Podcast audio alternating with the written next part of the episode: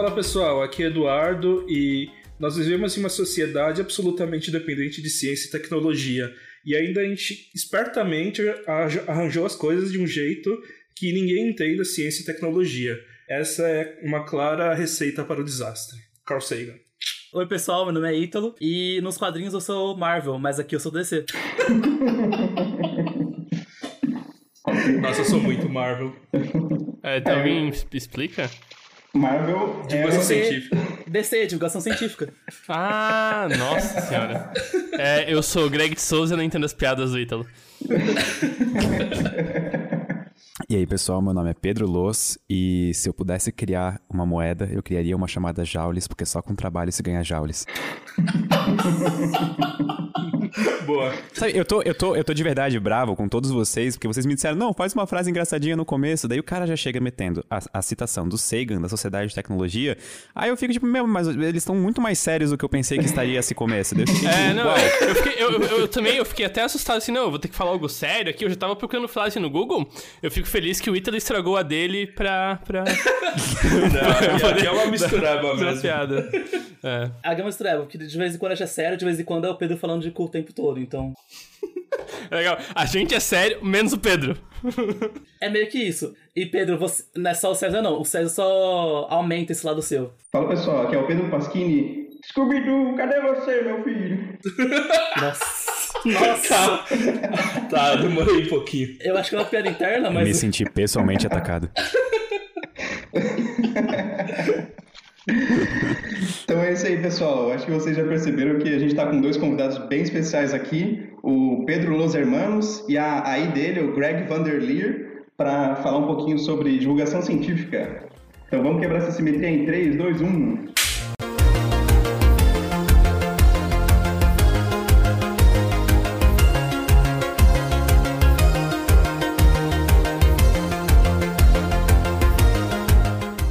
Pode começar então com apresentando nossos convidados. Se apresentem, Greg e Los. Uh, primeiro, é, fala um pouco de você, meu Greg. É, qual é a sua formação? Com o que, que você trabalha? Eu sou o Greg de Souza. Eu estou atualmente fazendo mestrado em Física na Unicamp e sou colega de mestrados de basicamente todo mundo desse podcast. Colega de mestrado e amigo pessoal de muitos aqui. Vou ficar, vou ficar deixando no ar quem não é o amigo pessoal aí.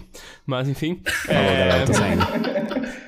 É, eu trabalho com divulgação científica eu tava realmente pensando nisso porque eu tinha esquecido que eu trabalho há bastante tempo, na real. Porque antes, atualmente eu sou roteirista do canal Ciência Todo Dia e tenho um podcast chamado Sinapse com o Pedro Loss. Mas eu me lembrei que antes disso eu traduzia é, textos de divulgação científica para o universo nacionalista. Olha, olha só. Lá Uau. em 2013, 14. Nossa, época que o Facebook ainda existia. É, a principal, acho que era, era uma página grande no Facebook, assim. Ah, eu também fazia memes em alguma página de Facebook da época lá, aquela as leis da física mostram que a zoeira não existe. Mas enfim. Esse é o lado B do Greg que ninguém sabia realmente. Pois é, não, isso, isso, eu acho que ninguém sabia realmente, assim, inédita essa informação. Na verdade, eu, eu é. sabia por causa da imagem na Steam. Eu, eu já tinha é, visto eu usava, eu usava o mesmo que lá, tá certo. Ainda uso, né? Mas enfim. É, Pedro, quem é você, Pedro? Pedro Los. Los. Meu nome é, é, ó, ah, eu sou. Meu nome é Pedro Los, eu sou criador e diretor do Ciência Todo Dia e também sou co-host do Sinapse com o Greg. É, eu trabalho com divulgação científica há seis anos, sete na verdade, vai fazer esse ano. E é uma longa estrada e muito divertida, recomendo. Recomendo. Você diria que você faz ciência todo dia faz uns seis, sete anos? Não, eu faço mais ou menos dividindo por sete, dá um por semana, vai dar mais ou menos, faço ciência todo dia mais ou menos um ano. Não, mas você não faz todo dia ciência, né? Não, eu faço um por semana. Daí divide por sete, né? Daí um ano total. Ah, ah entendi, entendi, entendi. Começamos bem. Bom, eu acho que a gente pode pedir agora o pessoal do, do Physicast agora falar o que eles fazem em divulgação científica. Bom, além do Physicast, caso exista. Bom, existe. acho que eu, eu não faço. Eu, talvez eu começar falando que eu só faço o Physicast. Faz um, um, ano e um pouquinho que a gente começou com o Physicast. E acho que essa é a parte de divulgação científica que eu faço. Tem as nossas redes no, sociais no Instagram, no Twitter. Então segue a gente lá que eu faço uma boa parte da, dos posts, né? Se você vê alguém brigando no Twitter, é o Pedro. É, com certeza. quem faz posts sou eu e o Sato, vezes. com a tá página tá... do Physicast. quem tá tretando e fazendo coisa é o Pedro. E você, Ítalo? Qual, qual é a sua trajetória em divulgação? Bom, eu não sei se é divulgação científica ou não, mas eu acho que começou quando eu comecei a participar do UPA, Unicamp Portas Abertas. Conta como divulgação científica? Com certeza. É, então, eu fiz UPA em 2013, eu comecei, então, sete anos. Eu. Eu, a primeira coisa que eu fiz o UPA foi o show da física. Aí depois em 2014, eu. É, pra quem não física- conhece, conta um pouquinho o que é o UPA. O UPA é um evento que tem anualmente na Unicamp, que ah, até 2017 acontecia sempre em setembro. E agora acontece em maio. Esse ano não vai ter, provavelmente, por motivos de corona. Não, foi cancelado. Mas ele acontecia em maio. E é um dia que a Unicamp é aberto para vários convidados, pra, é aberto para o público em geral. As pessoas estão convidadas a vir para a Unicamp, tem palestras, é, lugares que tem laboratórios, tem laboratórios abertos.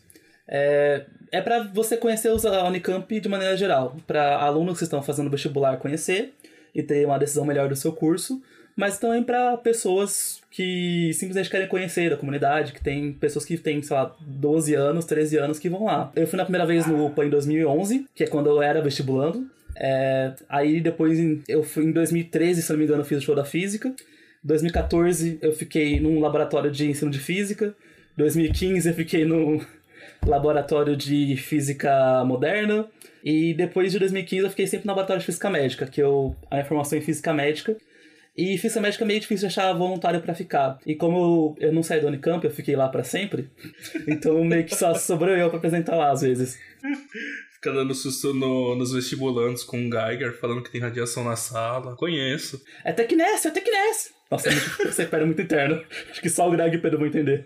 Mas fora isso, acho que eu, eu fiz isso daí. É, Esse ano tem uma coisa especial também que eu participei do MUPA, que é o Museu de Portas Abertas, que também teve um evento na Unicamp, que era para divulgar os vários museus da Unicamp. Eu trabalhei no MUPA, no Laboratório de Física Médica, que não é um museu, mas é meio que assim, a física, quando ela participou, ela abriu quatro laboratórios, e o Física Médica foi um desses escolhidos. E o Física Médica foi um dos poucos escolhidos porque era um que você conseguia abrir porque alguém tava lá pra ir, basicamente por isso. Por favor, me digam que vocês tinham bananas e contadores Geiger. Caraca, tem que ficar 17 minutos esperando o É isso falar, é. Pra mim e pro Pedro, que somos a área de neutrinos, 17 minutos esperando o sinal é rápido, né? Você tá, a gente tá surpreso por conta disso. É rápido pra caramba, é.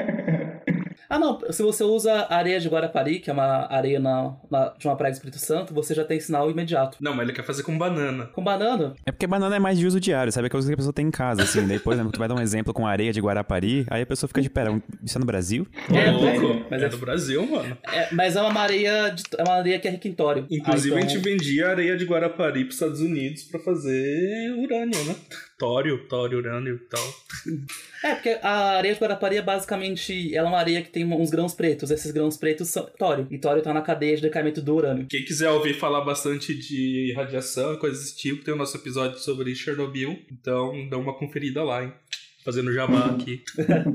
É, bom, é que o problema de banana não é, que, não é nem que é, não tem contagem. É que a contagem da banana é bem parecida com contagem de fundo, a de background, que é a radiação de fundo natural. Então você nem consegue diferenciar o que, que é banana do que, que é radiação de fundo. Se você tivesse, sei lá, com uma blindagem de chumbo ou uma coisa assim, aí você conseguiria. Você constrói um veto pra colocar banana dentro. Não, você pode fazer uma blindagem bem básica, só colocar um pouquinho de chumbo. É só dar um trabalhinho a mais. Mas também não é ver a banana, porque ela tá lá, lá num pocinho. Pensa o efeito psicológico que tem sobre as pessoas. Elas entram, entram no museu, aí tem uma banana enclausurada numa, sei lá, uma, uma gaiola, uma estrutura de, de chumbo. Aí o aluno de, sei lá, 15, 16 anos pergunta por que, que essa banana tá aí dentro desse negócio? Aí tu aproxima o contador Geiger dela e fala, ela é radioativa. E você também é. É assim que se interessa as pessoas. É, Ou então você fala, é pra entrar no seu. Que isso, Pedro? É, o, o, Pe- o- o Pedro falando de tudo devia estar no bingo do Physicast, né? A essa hora já, assim? Nossa, esse vai ser fácil de conseguir, hein? Nossa, a gente precisa fazer um, um chart aqui pra jogar bingo. Bom, ah, e fora o, MUPA e o UPA, eu, eu também participo há quatro anos já. Esse é meu quarto ano participando, se rolar também, no FIF, que é o Física nas Férias, que é um curso que a Unicamp também, a- Física dá, na verdade, que é um curso de uma semana em que alunos do ensino médio vêm aprender um, sobre uma matéria específica da, da graduação. Então tem curso de relatividade, tem curso de partículas, de mecânica quântica, de física médica. Eu sempre na física médica. Isso aí não tem muita escapatória. E o Sato já participou também do UPA, do, do UPA não, do, do FIF, ano passado. Acho que esse ano vai participar também. Eu também já participei. O Pedro já participou. É, aliás, eu abri o curso de cosmologia, que antes era astrofísica, mas eu não me senti confortável em dar um curso de astrofísica. Aí eu troquei. Uhum. Mas só pra. Mas fala um pouco sobre a sua divulgação, sobre o que você fez de divulgação, sabe? O, eu ia falar que eu comecei há dois anos atrás, não, três anos atrás, só que o, o Ítalo me lembrou do UPA e do show da física. É, eu participei do show da física do meu, no meu ano de bicho, então em 2010 eu já estava fazendo divulgação, mas eu participava mais dos bastidores, né? Quando eu comecei a fazer divulgação a sério foi há três anos atrás, quando eu entrei para o time do Blogs de Ciência da Unicamp, que é um condomínio de blogs aqui da Unicamp, blogs de divulgação científica. É, esse, esse condomínio é o segundo maior do mundo em blogs de divulgação, né? E todo semestre eles dão um, um curso introdutório de divulgação científica, assim, uns dois, três dias que a gente passa com eles discutindo, para depois a gente começar a publicar coisas em blogs. Aí eu fiz esse curso, comecei com um blog, agora eu ajudo eles, eu dou uma das, das aulas do curso. É, aí eu também participo aqui do Physicast, é, participo do Anima Física também, é, que é um, um, um grupo que está começando a fazer uh, animações. Sensacional. Muito obrigado. É só isso que eu tenho pra dizer. que está começando a fazer animações sobre física de partículas. É, se tudo der certo, a gente vai começar a fazer o segundo episódio esse ano. A gente já tem o nosso primeiro lançado, vocês podem procurar no YouTube. E... É só isso que eu, uma coisa que eu fico triste é que o Animar Física tem um, o tempo de fazer os episódios é muito longo, né? Ah, sim, mas é, é complicadinho, né? Fazer animação, é na mão e tal. Sim, com certeza. Não, não tô dizendo que é culpa de vocês, eu, tô, eu fico triste porque é, demora, né, pra sair. Ah, sim, demora bastante. E a gente tem que conseguir as verbas, tem todo o negócio, mas é um projeto muito legal. E agora a gente tá num período, infelizmente, a gente parou um pouco por causa do corona, né? Mas a gente estava começando a levar ele para as escolas para apresentar e conversar com as turmas de ensino médio e tal. Espero que acabe logo esse período de quarentena para a gente voltar a fazer isso. Uhum. Ah, eu, tinha, eu acabei de lembrar que tem mais uma coisa também que faço de divulgação científica. Eu não sei se eu, acho que eu posso contar, né, Pedro? Eu sou roteirista do Pedro. Yeah. É. Do, do Pedro Lô, só pra deixar claro. Uh. Não dos vídeos secretos do Pedro Pasquim. Pode contar, sim. ok, oh, pera, pera, pera. A, a, segunda parte do projeto ainda deixei baixo, mas, mas em breve será novidade pra todo mundo. Calma, calma, calma, calma. corta, corta, corta. Não, deixa as pessoas curiosas. Aí, ó. Ah. Fantástico. Tem um problema com isso, não. O Pedro tá 24 horas fazendo marketing, tá? Essa é uma das estratégias do Ciência Todo Dia. Inclusive, toda vida que eu entro numa partida de Dota com ele, ele liga o microfone e fala: Gente, me sigam no meu canal no YouTube. E eu não tô zoando, eu não tô zoando.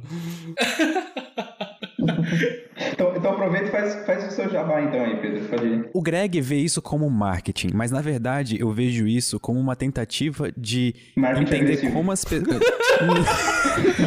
é um esquema de pirâmide, ok? Não. Eu tento, eu tento usar isso como uma maneira de medir até onde eu tô alcançando, sabe? Porque pensa, pensa o seguinte: se eu vou, por exemplo, num vídeo de ciência, de, sei lá, algum amigo meu, tipo Davi Calazans, e eu pergunto nos comentários, e aí galera, vocês conhecem meu canal? Obviamente, eu nem fazer isso, é muito estranho. Mas uhum. é, uma coisa, o público é de ciência já. Todo mundo vai, tipo, Sim. todo mundo não, ok? Eu fui bastante snob agora, mas várias pessoas Ui, vão me conhecer. Todo mundo me conhece. Não, então, não, algumas pessoas vão me conhecer, entendeu? Só que no Dota é uma comunidade tão específica e fechada que, nossa, quando alguém me reconhece no Dota, eu fico tipo, nice. Uhum. E aí o Greg faz essas piadas de marketing multinível porque o Greg é o Greg. Sim, sim. Não, mas é legal não, mesmo. É uma estratégia boa, é uma estratégia boa. Inclusive, eu já fui reconhecido pela voz aqui no Physicast. Tipo, eu tava num congresso, claro, você é tal, de tal, de tal podcast. Eu falei, caramba, tipo, como? Pela voz? Isso é um elogio ou uma, uma crítica da pessoa? Não, isso é um elogio. Nossa, a sua voz é, é difícil de perder. É. Eu já, já vou, então, lançar uma pergunta polêmica, já que surgiu esse assunto. É, a gente vê, por exemplo, quando começou a ter cortes na ciência, muita gente propôs, eu já vi muita gente propondo é, fazer divulgação científica na rua. Né? O que é, tem coisas muito boas, tem coisas muito legais, por exemplo, com a interação com a pessoa que está fazendo a divulgação e que está sendo divulgada, é, tem uma interação fantástica. Só que, na minha opinião, esse tipo de divulgação ela é muito difícil de alcançar muitas pessoas por vários motivos. Primeiro que é, uma pessoa divulgando na rua, por exemplo, atinge, vai conseguir falar com uma, duas pessoas por vez. Dificilmente vai te falar com mais pessoas por vez. E você está restrito ao local que aquelas pessoas estão passando. Então, se você faz divulgação na Avenida Paulista, por exemplo, você nunca vai atingir alguém em Rondônia, no Acre ou em Angola, que nem a gente tem ouvintes do podcast. E, e no YouTube, por exemplo, você consegue um milhão de inscritos. Ou você consegue atingir alguém que joga Dota conversando e falando assim: ah, segue meu canal lá que, que eu tenho um vídeo sobre ciência, se você gostar de ciência, enquanto você está jogando Dota. Então, minha pergunta é: o que vocês acham dessa diferença entre divulgação física, física no caso é, pessoalmente, com divulgação na internet? E qual que, é, qual que é mais efetiva? Eu acho que é o seguinte, eu acho que quando a gente tá, tipo assim, fazendo uma estratégia de divulgação científica, muitas pessoas às vezes pensam em divulgação científica como chegar e falar sobre ciência para as pessoas, é isso. Mas não é, sabe? Existem estratégias envolvidas. Por exemplo, eu tenho uma mensagem e eu quero levar essa mensagem pro maior número de pessoas. Isso é uma estratégia. Ou eu tenho uma mensagem e eu quero fazer com que quem ouça essa mensagem vire apoiador da, ca da causa, por exemplo. Isso é outra mensagem. Então, é, tem alguns grupos de divulgação de física nas ruas, por exemplo. Na verdade, isso começou com filosofia na UFSC, se eu não me engano, tinha um grupo de divulgação de filosofia ou de ciência em geral também. E a, a, questão toda eu acho que é escalabilidade e quanto que consegue fazer com o mesmo recurso, digamos. Porque se eu tiver que, por exemplo, pagar as pessoas por um dia, por exemplo, para ir para a rua e fazerem experimentos de física, explicar coisa para as pessoas, isso vai custar mais caro do que eu fazer um vídeo e distribuir para duas milhões de pessoas. Porém, os vídeos, por mais que tenham, na minha visão, por mais que tenham uma escalabilidade grotesca e também gerem engajamento, eu acho que se a minha estratégia é levar pessoas a acreditar na minha causa ou empatizarem com a minha causa, Talvez seja muito mais fácil fazer isso com uma divulgação na rua, presencial, por exemplo. Se eu chegar para uma pessoa no meio da Paulista e eu aqui vou dar um exemplo regional para alegria das pessoas, dos conterrâneos. Vamos supor que eu vou ali na, em Florianópolis, na praça central do mercado público e mostre para as pessoas na frente delas, deixe elas segurar um martelo e uma pena, por exemplo, e mostre que, tá, esse exemplo talvez foi ruim, botar uma bola de boliche e uma bola de basquete e mostre para elas na frente delas que os dois caem ao mesmo tempo. Isso é muito mais efetivo e muito mais difícil difícil de elas esquecerem do que se elas virem vídeo sobre isso, sabe? É, isso me lembra uma conversa que eu tive com um colega meu e do Pedro recentemente. Que ele também trabalha com divulgação científica, é o Vini, ele que fundou o Science Vlogs Brasil, inclusive. E ele falou uma comparação que eu nunca tinha pensado via esses termos que ele usou, mas eu gostei, é a questão de amplitude da mensagem versus profundidade. Eu acho que quando você tá cara a cara com a pessoa, por mais que você não esteja numa situação em que sua voz é amplamente escutada, a sua mensagem consegue ir mais fundo na mente da pessoa, sabe? Ela consegue, você consegue estabelecer melhor o que você quer comunicar para ela, até porque é dinâmico. Num vídeo, todo mundo que vê o vídeo do Pedro, o Pedro tá lá falando a mesma coisa do mesmo jeito. Agora, se eu tocar a cara com uma pessoa e eu, sei lá, ah, por exemplo, pensa no princípio de inércia. E se eu ver, eu, eu posso ver que a pessoa ficou confusa e eu dou um passo atrás e explico isso. Ou não, ou eu vejo que, sei lá, parece uma pessoa educada, talvez em faculdade, e ela entendeu na cara algo e achar, tipo, tem uma certa facilidade já com física e contato, eu posso ir mais fundo na mensagem. Então eu posso tornar minha mensagem dinâmica para o ouvinte ao vivo. Que é algo que via podcasts, via é, via YouTube você não vai conseguir fazer. Uhum. É, deixa eu dar o meu, meu pitaco aqui. É, como o Luz começou a falar aqui, é, tudo depende do, do seu objetivo, né? Quando você vai começar a planejar alguma atividade de comunicação, divulgação científica nada mais é do que comunicação de ciências, uh, você precisa ter um objetivo e um público-alvo. Então, nem sempre a internet vai ser o melhor recurso, ou nem sempre a divulgação é, em rua vai ser o melhor recurso. Porque, por exemplo, eu vou pegar um dado que eu tenho aqui, é, de 2016. É, a porcentagem de população que tem acesso à internet via banda larga é, em áreas urbanas é 65% e na área rural é 42%. Então, por exemplo, se você quer atingir pessoas da, de população rural, dificilmente você vai conseguir fazer isso com a internet. Então você tem que tomar cuidado, né? Porque o, o que eu sempre defendo é a gente ter pluralismo, né? A gente conseguir fazer o máximo de canais possíveis, porque assim a gente atinge públicos diferentes, né? Uh, e outra coisa, assim, a internet é muito legal por ter um, um acesso muito grande, né? Mas tem, tem aquela questão que a pessoa precisa te buscar, né? Você vai lá no YouTube e a pessoa precisa digitar alguma coisa de ciência ou pelo menos ter sido recomendada para entrar, né? De alguma maneira. Agora, às vezes na rua, você está passando na rua e está tendo aquele Pergunte a um cientista, que é um, um evento super legal que fazem aqui na Paulista, em São Paulo, que colocam cientistas para responder perguntas das pessoas na rua. E às vezes a pessoa não estava pensando nisso, ela estava passeando e de repente, olha, eu posso perguntar alguma coisa ali sobre dinossauro. Então. Mas eu não vejo diferença porque a pessoa tem que ativamente te buscar também, né? É a mesma coisa que você tá vendo um vídeo no YouTube, pode aparecer um vídeo e você fala, ah, não tava pensando. Ah, eu já discordo um pouco de você agora, Pedro. O que eu ia falar era bem parecido com o que o Sado falou. Que pra mim a principal diferença entre você fazer um vídeo e você estar na rua é que, pra mim, quando você tá num vídeo, a pessoa tem que ir atrás de você. Na rua, você vai atrás da pessoa. Pelo menos a experiência que eu já ti, que eu tive, que teve um protesto que eu fui, que teve um censo na rua, mas foi aqui em Campinas. E, assim, não foi muito bom porque as pessoas não estavam nem um pouco preparadas, que também tem outro ponto. Não adianta uhum. muito bom, não adianta você ter uma intenção muito boa se você não tá preparado para divulgar para as pessoas. Porque, por exemplo, tinha gente que levou o pôster de congresso, não, não, isso, não isso é absurdo. é, é uma crítica muito forte então... que eu tenho ao movimento Ciência na Rua, que eles estavam pegando posters que eles apresentaram em congresso e colocando, sei lá, num terminal de ônibus. Cara, para que, que serve isso? Quem que consegue ler aquilo que não seus pares? Uma coisa que eu achei legal, por exemplo, um amigo nosso, é, ele, ele trouxe um pôster, mas ele fez um pôster. O laboratório dele fez um pôster.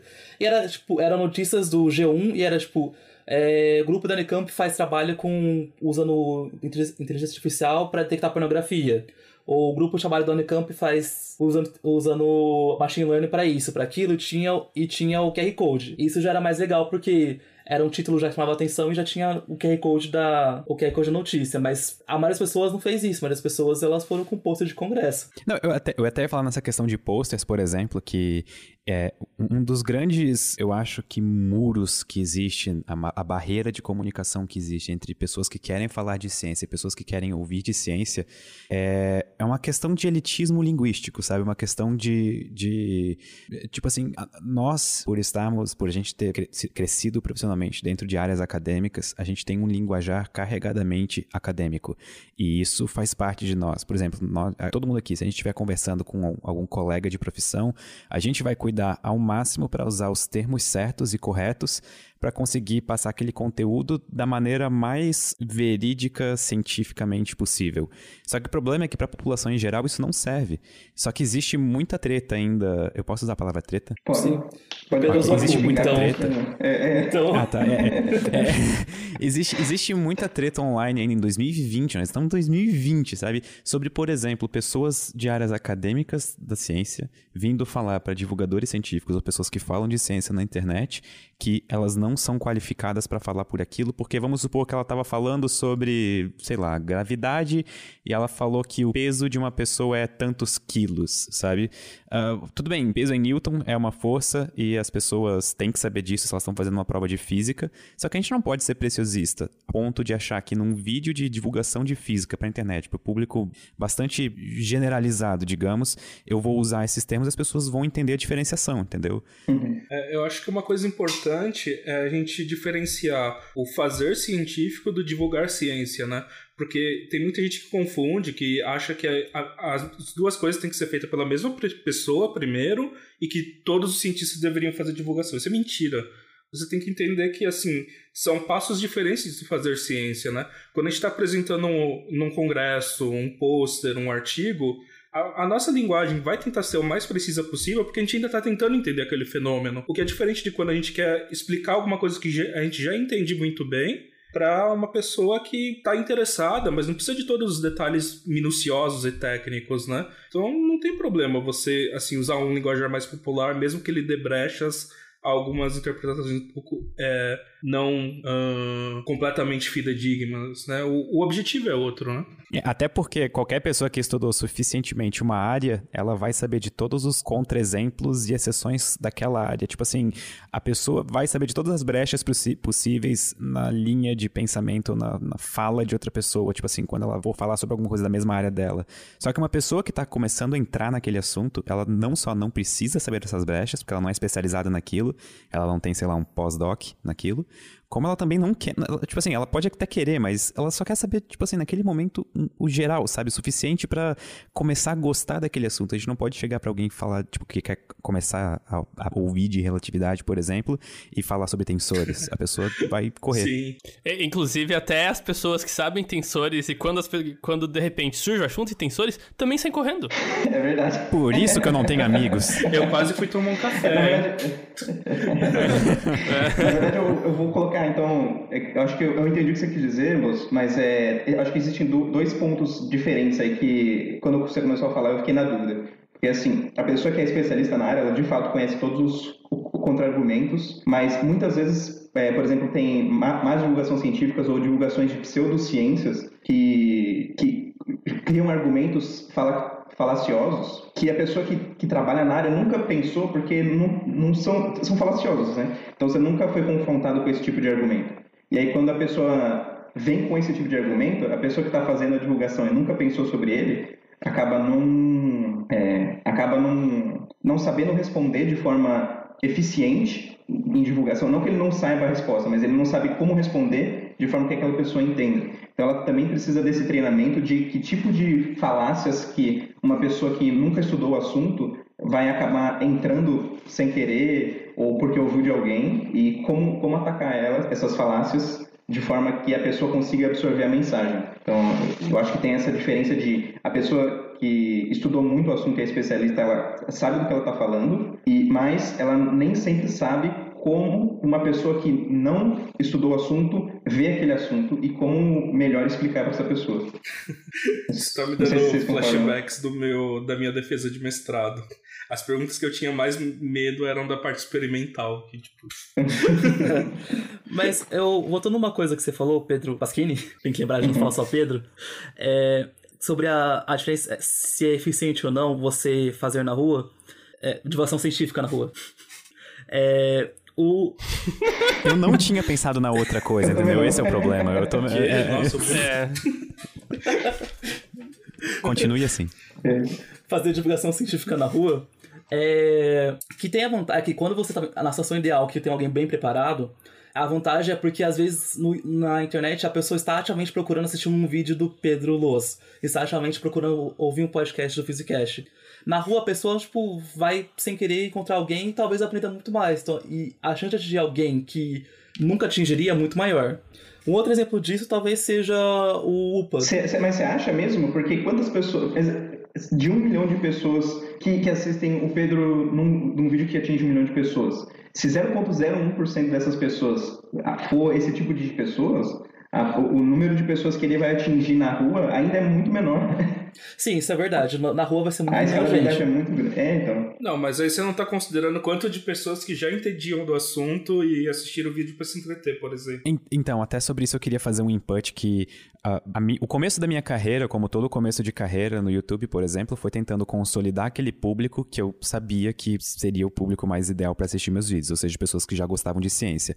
Só que os outros, sei lá, de, isso foi, sei lá, dois de sete anos. Os outros cinco anos, e é o momento que eu tô vivendo, tipo, até agora, por exemplo, é o momento de tentar fazer o conteúdo do Ciência Todo Dia ir pro mainstream, que, tipo assim, ele virar uma coisa, sair dessa bolha de ciência, sabe? É o que tem dado resultado nos últimos tempos. Então, é, nem sempre agora nos meus vídeos as pessoas veem eles porque ativamente procuram aquele conteúdo. É, existem alguns truques no YouTube, por exemplo, por causa do algoritmo, que muita gente fala mal, e sim, o algoritmo não é perfeito, porém ele pode ser. Uh, você pode fazer ele jogar a seu favor, às vezes. Tem como fazer vídeos estritamente científicos caírem nas graças, por exemplo, de públicos que não necessariamente estariam interessados num vídeo desse. E geralmente a resposta fácil para isso, de como fazer isso, seria faça perguntas bizarras. Pelo menos no meu caso, isso tem funcionado muito para mim. Um vídeo em que tá escrito, por exemplo, o que aconteceria se você passasse um segundo no sol, tem uma porcentagem muito maior de pessoas que nunca nem procuraram canais de ciência do que de pessoas que procuraram ciência, sabe? Então, eu acho que as coisas, nesse sentido, eu acho mais fácil com mídias de massa, tipo vídeos no YouTube, atingir pessoas que não necessariamente estariam ativamente procurando conteúdo científico. Nossa, isso é hum, interessante. É verdade. Interessante. Uhum. É, eu talvez eu só tinha pensado outro exemplo, que, mas é meio bem meio termo, que eu pensei no UPA Porque, por mais que você esteja interessado em ir na Unicamp, por exemplo, as pessoas que vão na física, é, nem metade das pessoas que vão na física estão interessadas em física. Elas vão porque uma coisa que acontece muito no UPA são excursões de, escolas. Então, alunos, normalmente, eles andam em, bando, principalmente alguém tá andando sozinho.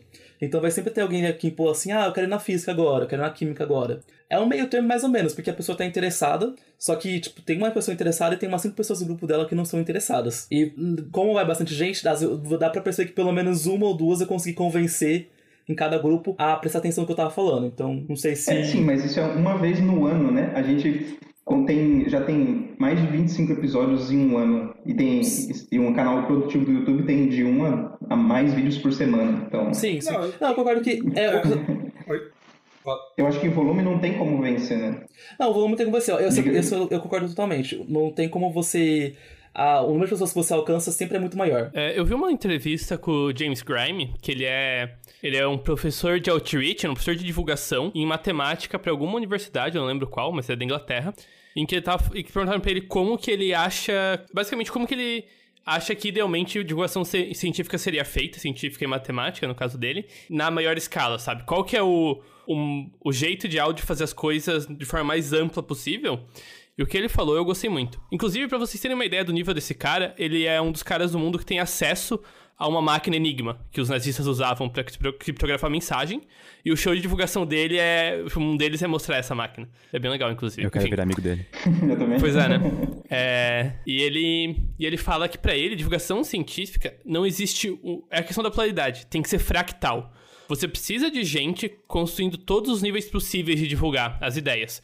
Porque vão ter gente interessada, que quer estar tá muito engajada e quer muito de divulgação, que não vão se satisfazer só por ver vídeo na internet, e que talvez se beneficiem muito de ter um outro cientista que só se dispõe a trocar e-mails e carta com essa pessoa, indicar livro e ter uma conversa mais pessoal. Vai ter gente com, com 5 anos já vai sonhar em ser um cientista.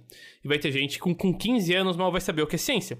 Então, tanto de uma galera divulgando ciência para tentar levantar o interesse nas pessoas, quanto gente trabalhando em algo mais específico que é pegar pessoas que já têm interesse e divulgar para elas, para elas saberem mais ciência e talvez eventualmente elas mesmas fazerem uma forma de divulgação científica ou de conscientização científica. Eu acho que é essa ideia. Eu acho que você tomar um, fazer um tipo de divulgação científica não exclui a importância das outras. Até porque você não vai atingir todo mundo e você não vai conseguir levar uma mensagem com profundidade para toda a sua audiência. Você vai ter que.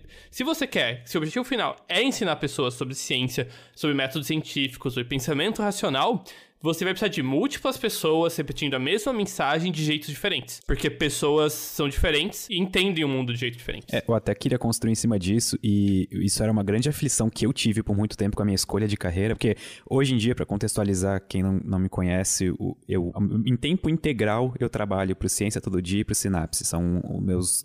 É, tudo que eu faço no meu dia, eu não tenho, tipo assim, não tenho nenhum outro emprego ou vínculo, nada, é só o Ciência Todo Dia e o Sinapse. Eu vivo dos dois, basicamente. E uma das minhas grandes fontes de frustração era, por exemplo, eu tô aqui com vocês no Discord na sala e eu tenho uma extrema inveja de vocês, no bom sentido, por vocês estarem produzindo ciência, sabe? Produzindo uh, artigos e conhecimento em, sei lá, em universidades ou em, em outras instituições ou qualquer coisa do tipo, sabe? E eu não tenho isso, porque eu tô me dedicando em tempo integral à divulgação. E eu pensava, então, qual que é o papel que eu vou ter pro, sei lá, pra, pra ciência ou pro conhecimento científico ou pra sociedade como um todo, sabe? E aí, lembrando um pouco dessa fala do Greg, dá para ver que, por exemplo, o meu papel com o canal, eu consigo interessar, as, fazer as pessoas ficarem interessadas por ciência. Só que de, eu, eu, consigo ir até um certo nível de profundidade. Depois disso, essas pessoas, se quiserem continuar sendo interessadas e continuar buscando conhecimento, elas vão precisar de livros, vão precisar de podcasts sobre física, por exemplo, num nível muito mais aprofundado do que eu e o Greg tratamos. Elas vão precisar de, quem sabe, até artigos científicos, por exemplo, na, na, durante o curso, vamos supor, sabe? Então a gente precisa de toda uma estrutura de divulgação científica e é, não em si o alcance e os números brutos que vão importar.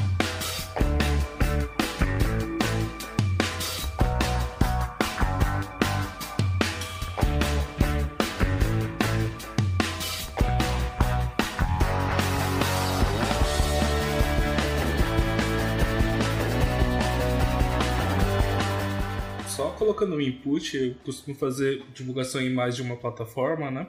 E o que você percebe muito é que, por exemplo, você tem diferenças em faixas etárias. Uh, tem público, o público mais velho prefere ler, uh, um público mais jovem prefere ver vídeo. Tem algumas diferenças assim. Eu consigo ver, por exemplo, no, eu tenho um blog de divulgação em física que chama Torta de Maçã Primordial. Ele não tem um alcance tão grande, mas o alcance que ele tem é com pessoas já formadas, só que não são pessoas formadas em exatas são pessoas formadas em, na, nas áreas de saúde, de humanas, tem alguns engenheiros também, mas assim, não são tantos físicos, o que eu acho interessante, porque isso acaba ainda sendo divulgação científica, né? A gente é leigo para toda a área que não é a nossa, né?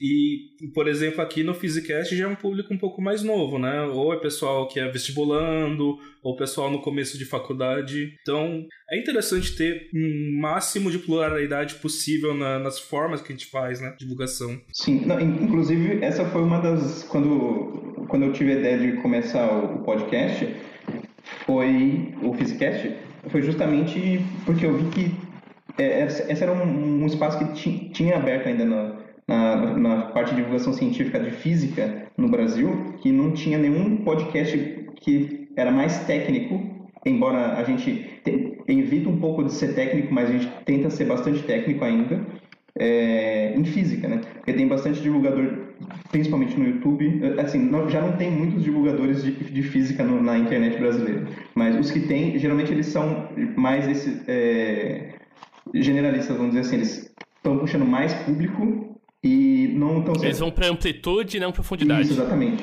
E, e aí eu, a minha ideia era justamente ser mais técnico, porque eu achava que faltava, faltava essa parte técnica na física. Ah, uma trivia. Tem um Physicast na, na Itália também. Verdade, a gente descobriu ele depois. Só que ele faz bastante tempo sem publicar. Se ele tem bastante tempo sem publicar, mas é bem aleatório, que tem, às vezes tem gente mas a gente, fez, a gente deu uma dúvida no Instagram, no Instagram, acho que foi, e tava em italiano. Foi no Instagram. Assim, é, alguma, alguma, coisa sobre Lady Kepler. Tipo. É, acho que é. Assim, é muito legal você falar de Lady Kepler. E, tipo, mas nossa Instagram tá em português, nossos posts tá em português, a pessoa mandou em italiano. Sim. Muito bom. Ah, eu tenho uma pergunta sobre o Pedro Loz, é, que você falou assim, ah, da parte que você sente num, uma leve, você sentia, na verdade, não mais, mas uma leve inveja, mas eu fiquei pensando assim, será que você recebe a mesma coisa que a gente? Você só, você só estuda ou trabalha também? é, você só, você só faz vídeo no YouTube ou trabalha também? É. Não, então, tipo assim, isso é uma coisa que eu achei que por eu estar tá na área de ciência e educacional do YouTube, eu fosse receber menos desses comentários. É, mas não, não é. Na verdade, eu acho que é a mesma coisa que todo mundo recebe no YouTube, que é tipo, ah, isso daí não é emprego, o que que tu tá querendo fazer? Coisa de... E a mesma coisa quando eu tava na física, alguém perguntava se eu só estudava ou se eu trabalhava também. E, e aí eu tava numa situação ainda pior, porque como eu tinha um canal no YouTube, eu tava meio que, tipo, trabalhando meio a meio nos dois, aí as pessoas perguntavam, tá, tu só estuda, tu também trabalha? Ah, eu tenho um canal no YouTube. Ah, tá, tu é desempregado então. É, ah, então. É, isso é uma pergunta que eu fiz pro Pedro uma vez, que é: você pega um Uber com um Uber tiozão assim, e pergunta, ah, o que, que você faz da vida? O que, que você responde? Olha, é esses dias eu, eu tava no meu aplicativo de banco digital, aí eu tive que atualizar meu cadastro, perguntava minha profissão. E olha, é um banco conhecido, digital, conhecido por ser tecnológico, new age, pessoas jovens, aê. Aí eu fui lá na lista de profissões, não tinha youtuber, eu fiquei triste. Ah, devia ter um influencer. Influência. É, Blogueira. Ou, ou, pelo menos mídias digitais, né? Mídias uhum. digitais. É, no caso tinha, eu acho que empreendedor, daí podia colocar sim, sabe? Tipo, meio que como se fosse. Não, empreendedor é empresário, isso, empresário. Uhum. Aí eu uhum. coloquei isso porque eu acho que é o mais próximo, sabe? Mas. Não tinha blogueira, não. Eu não vou num médico. É, eu não vou num médico, por exemplo, e quando pergunta a minha profissão, eu digo, ah, eu sou youtuber. Porque as pessoas. ah, por que não? sou digital influencer.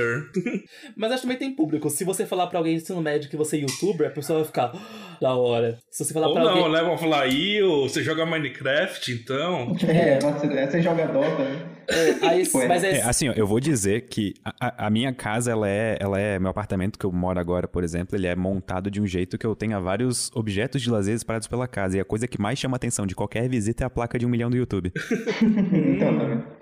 Ui. Deu uma carteirada aí, hein? É, olha só. Não, ah, não, foi intenção. mas, mas, Pedro, Pedro, se, se, você é tão famoso assim, por que você não é verificado no Twitter? Uh! Tchau, galera. é, nota pro editor. Bota o som de de sair do Discord É. quando o Pedro falou tchau, porque ele saiu do Discord mesmo. Deixa eu fazer então uma outra pergunta para vocês que acho que é polêmica, mas acho que vai ser consenso. Talvez, vamos ver. É, a gente, acho que muito do que vocês falaram de fazer, ser plural e, e ter muita gente fazendo divulgação requer investimento nesse tipo de coisa. Né? Então, tem investimento privado e público, e a gente sabe que ambos são muito baixos na, na, na, em ciência em geral e é menor ainda em divulgação científica. Eu diria que é praticamente zero, está começando a ser diferente de zero. Então, o que você acaba tendo que fazer é buscando meios de monetizar aquele, aquele material para conseguir se manter divulgando.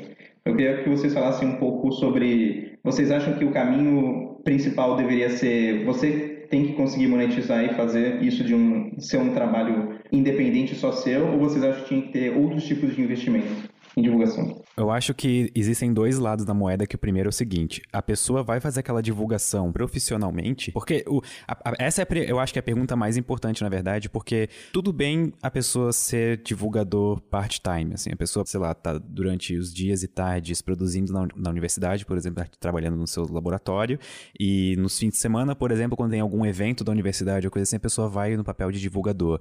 Tudo bem, sabe? Tipo, ok, vai precisar do investimento ainda pro evento, por exemplo, mas não necessariamente Não sei se tá ficando claro aqui, tipo, a, a, só a diferença que talvez a pessoa individualmente não queira ou não precise do investimento, só que a partir do momento que ela quer fazer aquilo como uma atividade que vai tomar, sei lá, 20 horas semanais, 10 horas semanais, 15 horas semanais, eu acho que ela tem que começar a pensar em monetização e formas de rentabilizar aquilo, porque querendo ou não, divulgar ciência é tão profissão quanto cientista, advogado, médico, professor ou qualquer outra coisa, sabe?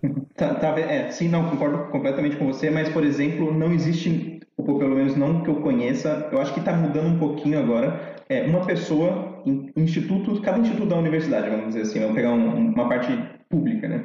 Então, na, na Unicamp, eu acho que não tem uma pessoa contratada especializada para ser divulgador científico. Ou se tem, é muito pouco, e talvez na Unicamp, mas não tenha em outras universidades por aí. Então, tem isso que você falou, e eu concordo plenamente com o que você disse, mas também existe a profissão de divulgador que não tem esse financiamento, e o financiamento, no caso, por exemplo, seria uma vaga de emprego que é para você fazer esse tipo de coisa na universidade, né? ou, ou, em algum outro lugar, por exemplo, no laboratório de pesquisa. Por exemplo, no Synchrotron eu sei que tem, que tem um amigo meu que é contratado, que é contratado justamente para fazer esse tipo de coisa, embora o que ele faz lá não é exatamente a mesma coisa que eu, eu não chamaria exatamente de divulgação científica que a gente está conversando aqui, mas ainda assim é uma divulgação científica. Mas eu acho que falta, minha pergunta nesse sentido foi esse tipo de coisa, assim, falta divulgar, falta ter essa, essa vaga profissional para esse tipo de gente, sabe? Para ela não precisar ser uma pessoa independente. Eu acho que eu acho que falta do, totalmente. E, e, antes que alguém aqui me diga, por exemplo, alguém que no podcast não, mas algum dos ouvintes talvez diga que, ah, mas é dinheiro público. Bom, bem, vamos pensar no sentido universidades federais como sendo uma empresa. O conhecimento gerado dentro da universidade, ele tem que ser propagado para a sociedade entender o investimento.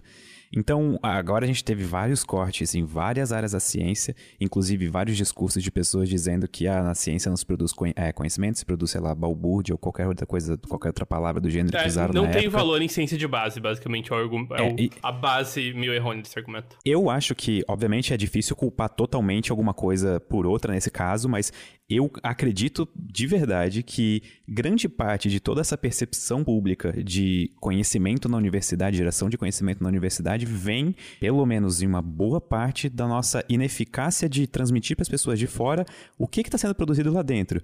Então, eu vou dar um exemplo do que eu conheço, do que estava em casa, na UFSC, por exemplo.